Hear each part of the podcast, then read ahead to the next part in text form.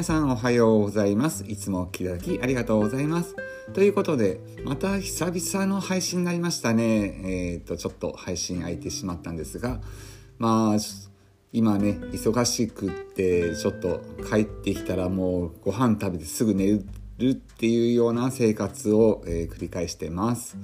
えー、皆さんはいかがお過ごしでしょうか？ということでね、あの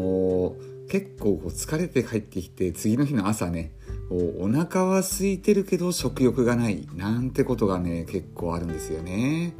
まあ、そこで今日ちょっとおすすめしたいのが今私のマイブームにもなっている朝食べたいおかゆのお話をしたいと思います。まあおかゆっていうとねあのー、やっぱり病気になった時とかねあとね歯が弱くてちょっと噛むのが大変だっていう、まあ、お年寄りって言ったら失礼かなと思うんですけどもそういう人たちが食べるようなイメージ多いと思うんですが、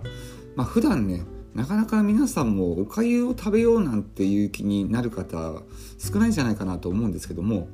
まあ、僕も実際ねこの体調が悪い時とか以外はね食べることはなかったんですが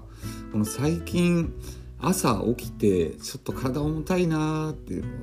あとお腹は空いてるんだけどいまいち食欲が出ないななんていう時にこのおかゆがとても重宝するんですね。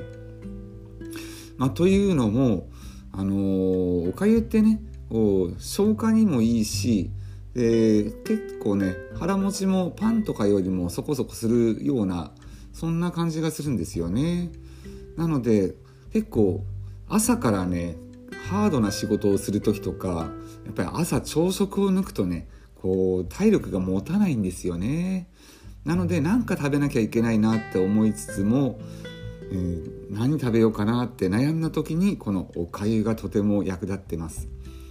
でこのおかゆねシンプルなのが一番美味しいなと思って僕がよく作って食べてるのがうんと塩味のあと梅ですね。梅のかゆ梅がゆがもう最高にねこの食欲が、ね、ないなっていう時はねとってもいいですね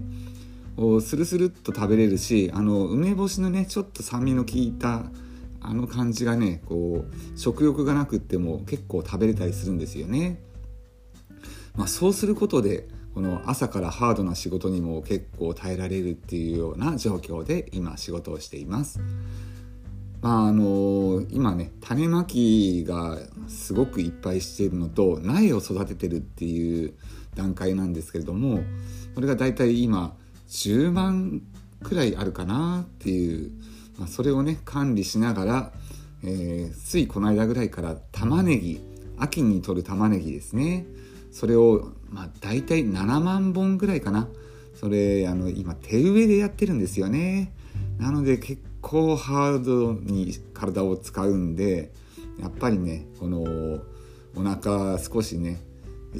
食べ物を食べておかないと体力が持たないなっていう状況でそこで最近このおかゆっていうのにハマっています、